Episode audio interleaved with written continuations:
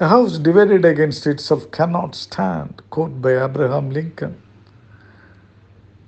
Here he refers to his country's problems at that point of time and he asks his countrymen to stand united to face any issues like slavery, etc. This is applicable to all countries at all times because uh, we all have different religion, different caste, different creed, different race, different sects, different color.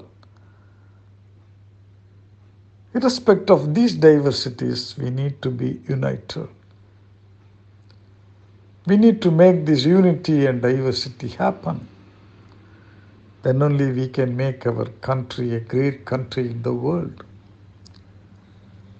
But basically, everything comes from the people, and the people have to have that good character and good habits.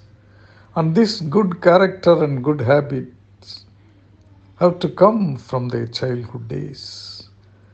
Whatever we are today, we are all brought up by those childhood habits, by those circumstances in which we are brought up.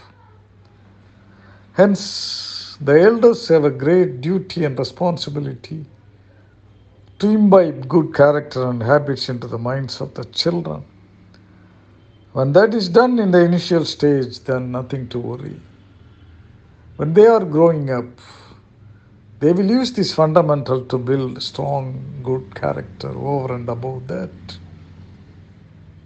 So it all starts from the home. And then it gets expanded to the village, city, district, state, and to the country as a whole. So, if we cultivate these good habits in our children from their childhood days, definitely this home, this country will stand steadfast, irrespective of whatever problems we face.